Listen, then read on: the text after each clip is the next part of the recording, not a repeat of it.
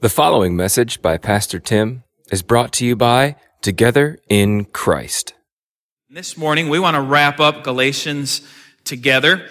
There's two major things that really have been discussed in Galatians that we've been looking at pretty intensely. The, the first thing, probably the biggest thing that we've been looking at together, is the law versus grace. The law versus grace, or works righteousness versus Christ's righteousness that's bestowed on us. And so we've went into great lengths discussing that, and we'll talk a little bit about that mo- this morning as well. But then the second thing that maybe you've forgotten, but at the very beginning of the letter, what was very important was for Paul to prove himself as an apostle because his authority was being questioned as an apostle by other people coming from Jerusalem. And so Paul wanted the people to know, no, I'm an apostle called by God.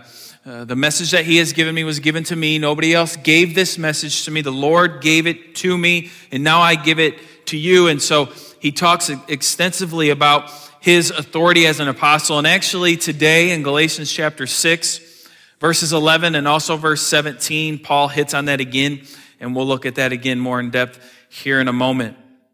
But Paul closes out this letter addressing both of these issues again.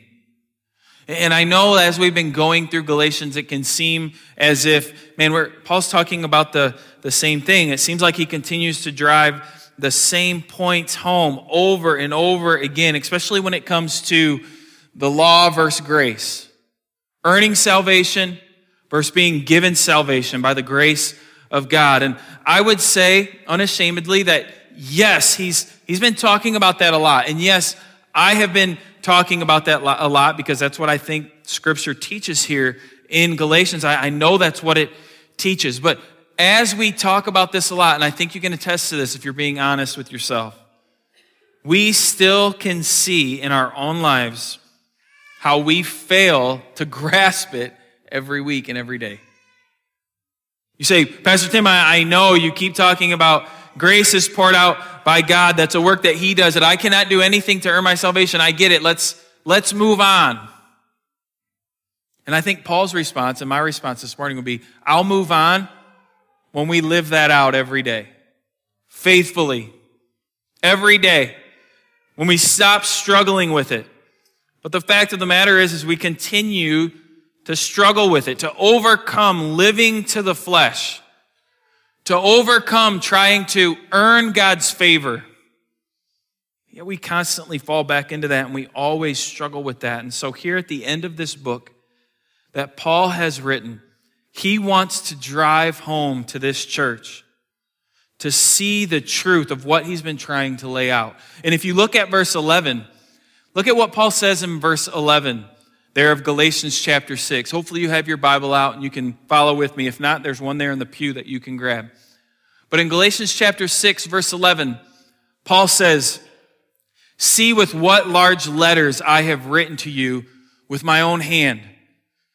This is Paul's way of saying, This is how important this is to me. Because normally Paul would have somebody that he would be talking to, and they would be writing down Paul's letter. And then at the very end of Paul's letter, he might pen just a few things with his own hand to say bye. But what most people think is that Paul had wrote this whole letter here by hand. And he's saying, look how big I am writing this. You need to know this is important. You know, it'd be like in bold today in the newspaper. It's real big and bold. This needs to catch your eye. This is important. Paul's saying, please hear what I'm saying. This is so important for you. And then he'll close the letter by again talking about these two things. And in a minute here, we're going to read uh, verses 12 through the end to verses 18. But I want to ask this question to you, and I want you to be thinking about this as I read this. What is it that you boast in in your life? As you live your life, what are the things that you're proud of what are the things that you let other people know about? The things that you boast about, you know, when it comes to, to you. You know, you got to write your obituary, let's say. What are you writing in there? Oh, good mom, you know, good wife, all these things that we always read in them. Well, what, what about you? Well, what do you boast in? Is it your business, your job, your kids, career, whatever? I want you to think about that as we read together verse 12 through 18. It says, As many as desire to make a good showing in the flesh, these would compel you to be circumcised, only that they may not suffer persecution for the cross of Christ. For not even those who are circumcised keep the law, but they desire to have you circumcised that they may boast in your flesh. But God forbid that I should boast except in the cross of our Lord Jesus Christ, by whom the world has been crucified to me and I to the world. For in Christ Jesus, neither circumcision nor uncircumcision avails anything but a new creation. And as many as walk according to this rule, peace and mercy be upon them and upon the Israel of God. From now on, let no one trouble me, for I bear in my body the marks of the Lord Jesus. Brethren, the grace of our Lord Jesus Christ be with your spirit. Amen. We're going to look at boasting and what it means to boast. And in verses 12 through 13, Paul brings up the Judaizers again, and he talks about the fact that what they boasted in most was the works of the flesh. They boasted in the things that they were doing. Just a little recap. The Judaizers were one who had come from Jerusalem. They had come behind Paul. They'd come to this church and they started to preach a different gospel. They would say, yes, Paul has it right to an extent. It's through Christ, it's through God's grace, but if you really want to be a Christian, if you really want to be a child of God, then you also need to be a, a Jewish Christian. Not just Christian, you need to be a Jewish Christian. And so they were teaching them that they needed to follow the law of Moses and that they also needed to be, all the males needed to be circumcised. And so what Paul is addressing here again and what he's been addressing all through Galatians is that this isn't true. We've discussed this at great lengths. In, Galatians chapter 2, verse 1 through 5, it says, Then after 14 years, I went up again to Jerusalem with Barnabas, taking Titus along with me. I went up because of a revelation and set before them, though privately before those who seemed influential, the gospel that I proclaim among the Gentiles in order to make sure I was not running or had not run in vain. See, Paul already talked about this. He said, I went to Jerusalem and I I met with the people that I needed to meet, meet with behind the scenes, and I shared with them the gospel that I was sharing with you, just in case I was doing it all for naught. That's what he's saying here. Then he continues on. But even Titus, who was with me, was not forced to be circumcised, though he was a Greek. Yet, because of false brothers secretly brought in, who slipped in to spy out our freedom that we have in Christ Jesus, so that they may bring us into slavery. To them we did not yield in submission even for a moment, so that the truth of the gospel might be preserved for you. Paul wants it to be clear, and he wants it to be known that salvation is through Christ alone. It's not anything that can be done in the flesh. It's not anything that can be done with the body. A little equation that we've been using through this series. I hope you remember it. Jesus plus anything equals nothing. If you add anything to Christ, it's for naught. It equals nothing. But Jesus plus nothing equals absolutely everything.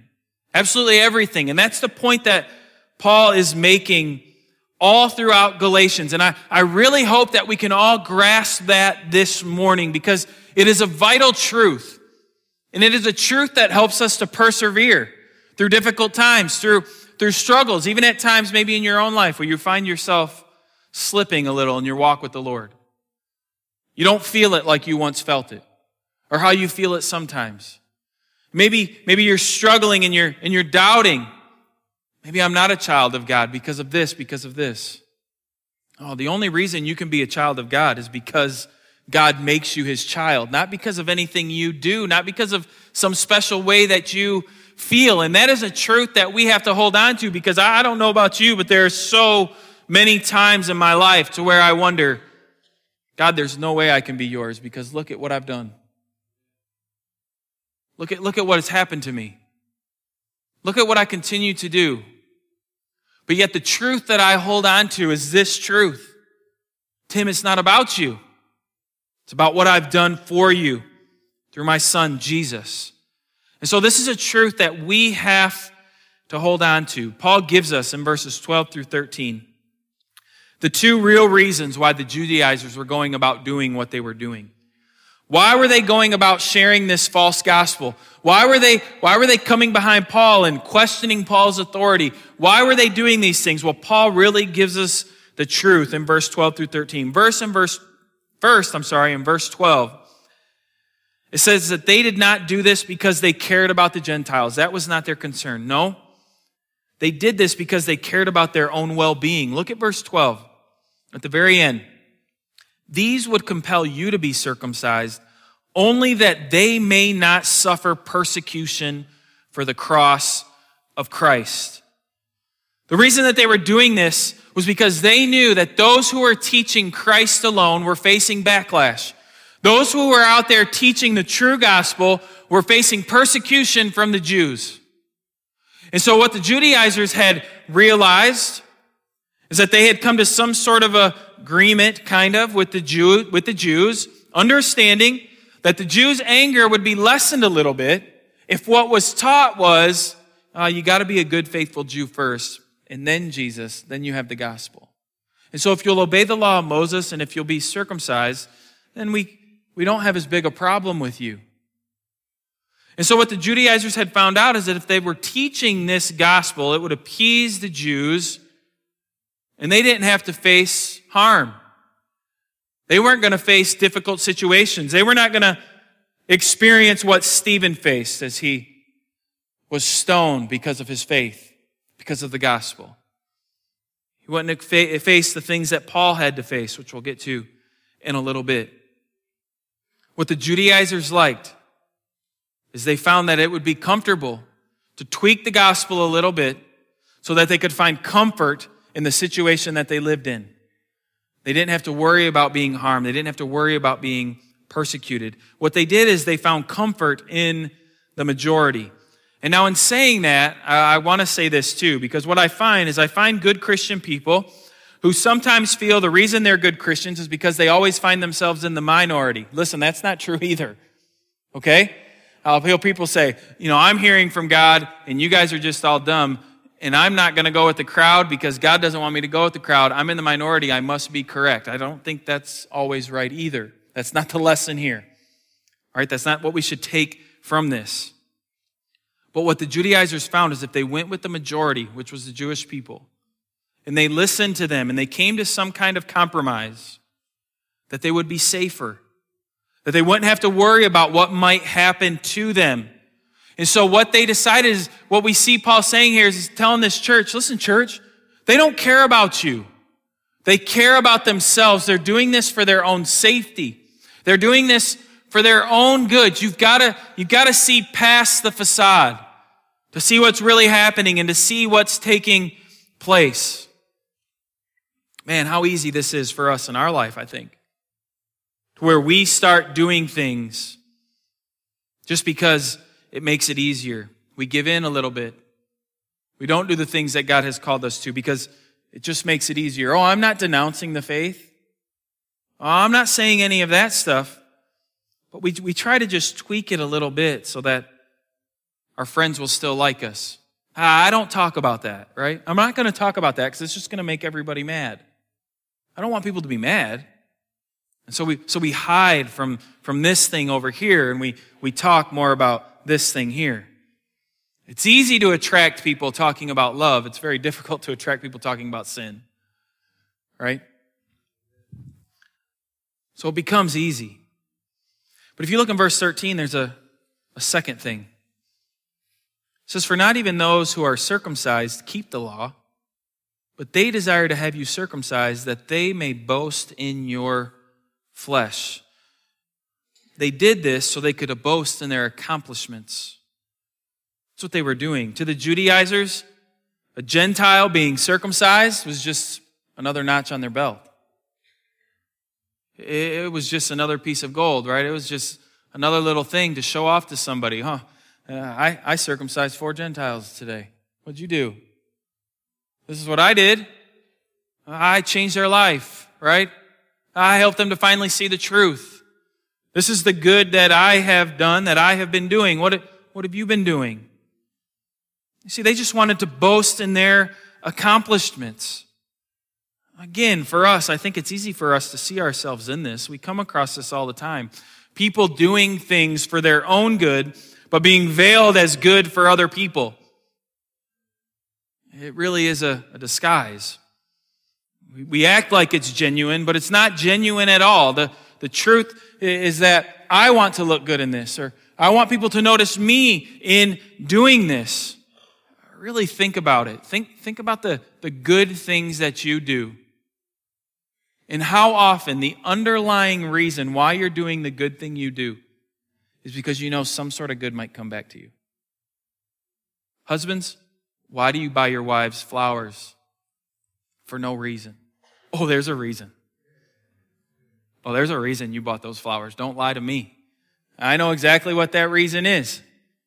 I'm going to be nice to her. I'm going to do these things. And when all of a sudden she doesn't repay the favor, she's not nice to you, or she doesn't say, Yeah, sure, go out with your friends. You're like, Wait a second, what in the world did I spend $14.99 on flowers for?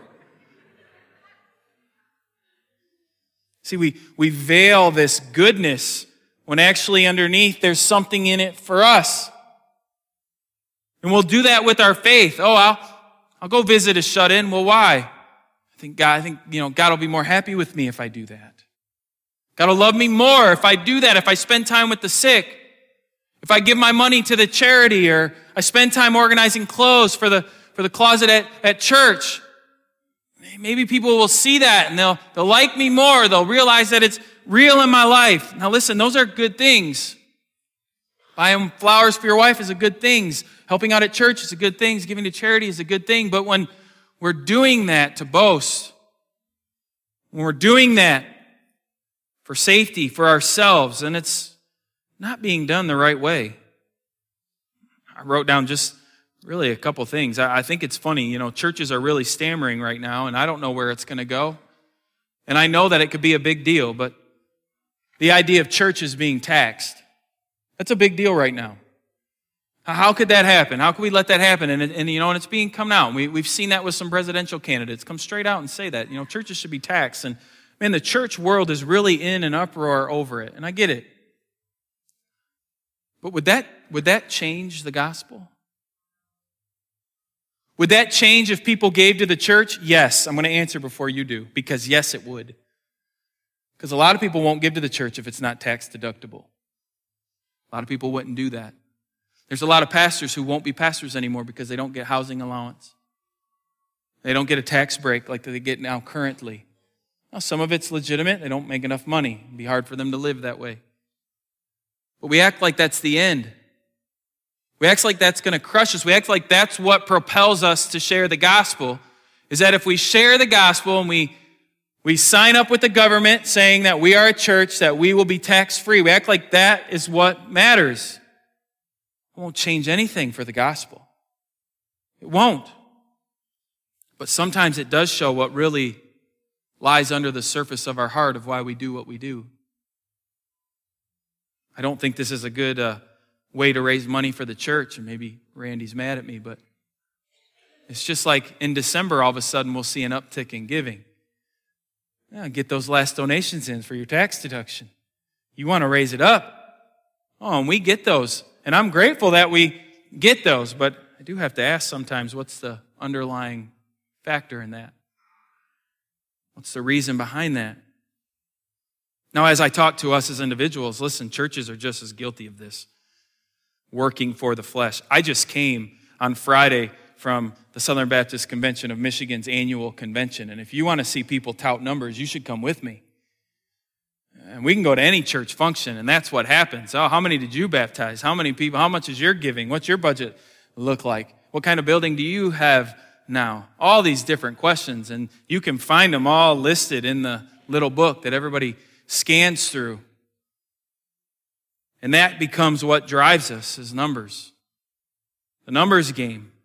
Our church is just as guilty of this, if you really want to be honest. If you look at our membership roll, our membership roll says 2,230 some or something like that. Now, I want you to look around this morning. When's the last time you saw 2,230 some people in these pews? Oh, but when we go to the state convention, Monroe Missionary Baptist Church is the biggest church in the state. Look at their membership rolls. But then the next question, it's always foolish to me. Well, how many people come on Sundays? Oh, around 500. Oh, that's great. No, it's not. Our membership is 2,200 and some. So something is off there. But if we worked on that and we took that number down to seven or 800, it would cause some people to really panic. What is happening at Monroe Missionary Baptist Church? It must be falling apart. Well, Pastor Roy's gone and everything has been destroyed. Hmm, see, it's numbers. And so we have to be careful of that. What do we boast in? And Paul says these Judaizers, they, they boasted in their safety and then they boasted in their accomplishments of what they could get other people to do. But Paul in verse 14 and 15 boasts in something very different. In verse 14, Paul says, But God forbid that I should boast except in the cross of our Lord Jesus Christ, by whom the world has been crucified to me and I to the world. For in Christ Jesus, neither circumcision nor uncircumcision avails anything, but a new creation. Paul really boasts in something silly here, does he not? He says, I'm going to boast in the cross of our Lord Jesus Christ. He doesn't say, I'm going to boast in the Lord Jesus Christ. He says, I'm going to boast in the cross of our Lord Jesus Christ. Now, really think about how foolish that is. I mean, I'm going to boast in the electric chair. I'm going to boast in lethal injection. I'm going to boast in whatever torture device you can think of. That's what the cross is. The cross isn't a pretty picture. The cross is a horrifying picture. And for him to say that really is astonishing. It's, it's not normal. In fact, for the first generation of Christians, and even for some Christians today, to boast in the cross was an understanding that if I'm going to boast in the cross, there's a good chance I'm going to be on it. There's a real good chance that's going to be my end. And so it wasn't something that was taken lightly, but it was something that was very serious. And Paul would stand in front of this church with his letter as he's writing out this letter, and he would say, I only boast in the cross. John Stott, when talking about the word boast, he says, it means to boast in, to glory in, to trust in, to rejoice in, to revel in, to live for. The object of our boast or glory fills our horizons, engrosses our attention, and absorbs our time and energy. In a word, our glory is our obsession.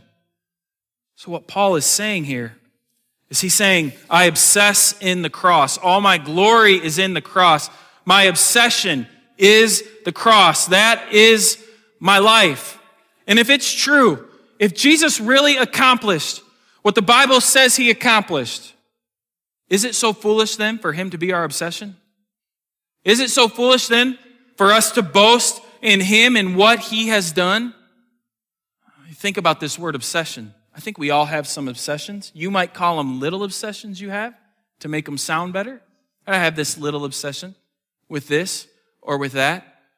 I realize even in my own life, little obsessions I have. This, this week, there's a big day for me coming up with one of my obsessions. And some of you share that with me. November 15th is a big day for some people. I be one of them.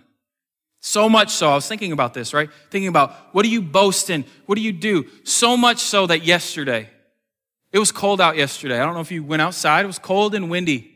I would go outside at 10 in the morning to make sure that my gun worked well. And I would do that until 2 in the afternoon.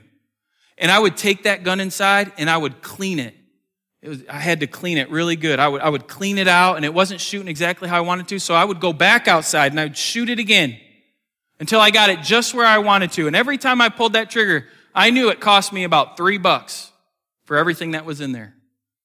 And then I would go back inside and I would clean it all again. I would get it all nice and ready, put it in its case. And I would spend four or five hours doing that for an obsession for something I enjoy. And I got to thinking about that afterwards. You know, I had a good time doing it. It was fun and it was enjoyable. And I got to thinking, what if, what if there was a class on Galatians and they said, hey, it's going to be outside. Are you cool with that? No. uh, it's going to be on Saturday. Pass. It's going to be four hours. It's going to be four hours long. No. All I need to know about Galatians, grace better than works. Thanks. Done. Finished. You see, I, I wrap myself out. And again, I don't, I don't think there's anything wrong with hobbies. I don't think anything I did yesterday was wrong or sinful. But I think it's something that we need to realize. Would I be as excited in the cross as I am in that? Am I so quick to go and to do the things that the Lord calls me to do because I'm completely obsessed with the cross of Christ and what it means to me? Am I ready to go and do whatever it takes to make sure it gets done well and it gets done right and what God has called me to do, called me to do? Am I ready to do this? Listen, Christian brothers and sisters who are here this morning, the cross should enthrall you. It should draw you in. It should be your glory. So that when people look at you and they say, what is, what is it about you? How can you walk through this trouble in life? You can say, because of the cross of Christ. That's the only reason. Man, wife, how can you love that husband because of the cross of Christ? How do you keep raising those kids? Isn't that tiring? Yes, but because of the cross of Christ, I keep doing it gladly, with joy in my heart, in my life. Think about the things that happened on the cross. I'm going to read some verses. Don't look them up. I don't even know if they're going to be on the screen. But think about some of the things that happened on the cross. Jeremiah 31, 33 to 34, which we've already read. For this is the covenant that I will make with the house of Israel after those days, declares the Lord. I will put my law within them, and I will write it on their hearts, and I will be their God, and they shall be my people. And no longer shall each one teach his neighbor and each his brother, saying, Know the Lord, for they shall all know me, from the least of them to the greatest, declares the Lord. For I will forgive their iniquity, and I will remember their sin no more. Galatians chapter 3, verse 13, which we've already studied. Christ redeemed us from the curse of the law by becoming a curse for us. For it is written, Cursed is everyone who is hanged on a tree. When we boast in that cross, we boast in the fact that Jesus Christ himself became that curse. Take God's wrath. 1 Peter chapter 2 verse 24. He himself bore our sins in his body on the tree that we might die to sin and live to righteousness. By his wounds you have been healed. On the cross is where Christ became our substitute where he bore the wrath of God in our place so that we did not have to experience that. On the cross, we are told in scripture that death was defeated forever. 1 Corinthians chapter 15, when the perishable puts on the imperishable and the mortal puts on immortality, then shall come to pass the saying that is written. Death is swallowed up in victory. O death, where is your victory? O death, where is your sting? The reason that's a question and not a statement is because Christ has made it a question. Where is it? It's not there because of the cross for us as Christians. For us as believers, it's not there. The cross is the only thing as Christians we have to boast in. In 1 Corinthians chapter 2 verse 2, Paul would say, "For I decided to know nothing among you except Jesus Christ and him crucified." One of the things, though, that we still have to understand is that in boasting in the cross, there is a cost. Oh, it's worth it. As I just read, when you look at what the cross means, the cost is worth it. But Paul would say in verse 17, look what he says. From now on, let no one trouble me, for I bear in my body the marks of the Lord Jesus. You got to ask, what does that mean? What does Paul mean? He bears the marks. Is this some special thing that we should dive into? Is it some number? Is it something that would be put on our body? No, what it means is Paul faced multiple situations in his life where his life was literally at stake for the sake of the gospel. Uh, this section that I'm going to read for you is a little longer, but just bear with me because I hope it makes sense in the end. But in 2 Corinthians chapter 11 verse 21 through 27, Paul is talking to people who are cocky about who they are. They're bragging about who they are. And Paul wants to interject. And so he interjects, and this is what he says. Listen to him. He says, But whatever anyone else dares to boast of, I'm speaking as a fool. I also dare to boast of that. Are they Hebrews? So am I. Are they Israelites? So am I. Are they of the offspring of Abraham? So am I. Are they servants of Christ? I'm a better one. I am talking like a madman with far greater labors, far more imprisonments, with countless beatings and often near death. Five times I received at the hands of the Jews the 40 lashes less one. Three times I was beaten with rods. Once I was stoned. Three times I was shipwrecked. A night and a day I was adrift at sea. On frequent journeys in danger from rivers, danger from robbers, danger from my own people, danger from Gentiles, danger in the city, danger in the wilderness, danger at sea, danger from false brothers, in toil and hardship, through many a sleepless night, in hunger and thirst, often without food, in cold and exposure. Paul here is boasting about all the things that he has done for the Lord, all the things that he has embraced for the Lord, right? He's talking to this church who is, who is boasting about the things that they had done for the Lord, and he is saying, You haven't even come close to what I've done yet. Good try. I don't know about you, but I wouldn't, my life would not make it halfway through that list. If I get shipwrecked once, I'm not going to get shipwrecked twice. I won't be on the ship again, especially if I'm adrift at sea. That's one of my worst nightmares. So that's not going to happen. But yet we look at this list and we see all that Paul would go through. And we might even say something like, man, Paul, you kind of are, you're kind of laying it on thick here. I mean, you, Paul goes straight out and says, I'm a better servant than you.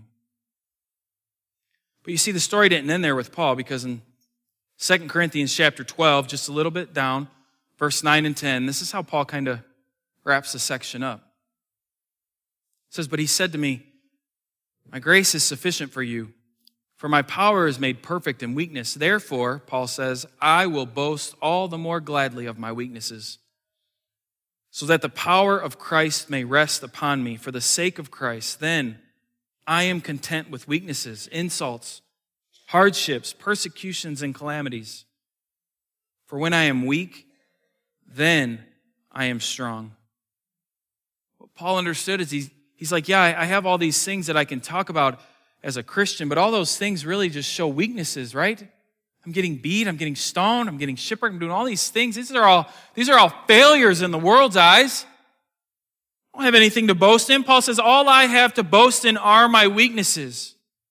All I have to boast in is the cross. He understood the cost, but he also understood that it was worth it as a child of God. And as you boast in the cross, understand you will bear the marks of it. You will. If you're walking around today and you're saying, I am a child of God, but yet you do not bear the marks of what it is to be a child of God, I really do think you've got a question. Are you really a child of God? You see, the Judaizers would walk around and say, I'm a child of God. But yet they bared no lashings. They bared no persecution, no hardships, because they had made a deal. If we tweak the gospel a little bit, you'll leave us alone. Sure, okay. Deal. So often that's what we do. But you see, as we're faithful to the gospel, what happens is this. We're walking and we're facing the world and we're striving after the things of the world. But then God, by His grace, saves us. And what happens? is, is the world is not our goal anymore. That is not our finish line. And so we turn from that goal and we, we start walking towards a, a different goal. The cross of Christ. To honor the cross of Christ. But here's the problem. When you turn your back on the world, you become exposed. And so as you face the cross and as you walk towards the cross, you got to remember this. The Bible tells us that Satan roams around like a lion. And now lions attack when you're vulnerable. They attack when your back is turned. And what you have to understand is when you turn your back to the world and you say, I'm not for you anymore. I am for the cross. Listen to me. The lion is going to scratch you. The lion is going to pounce on you. The lion is going to wound you. The world will come at you with everything. And you might walk the rest of your life on this earth limping.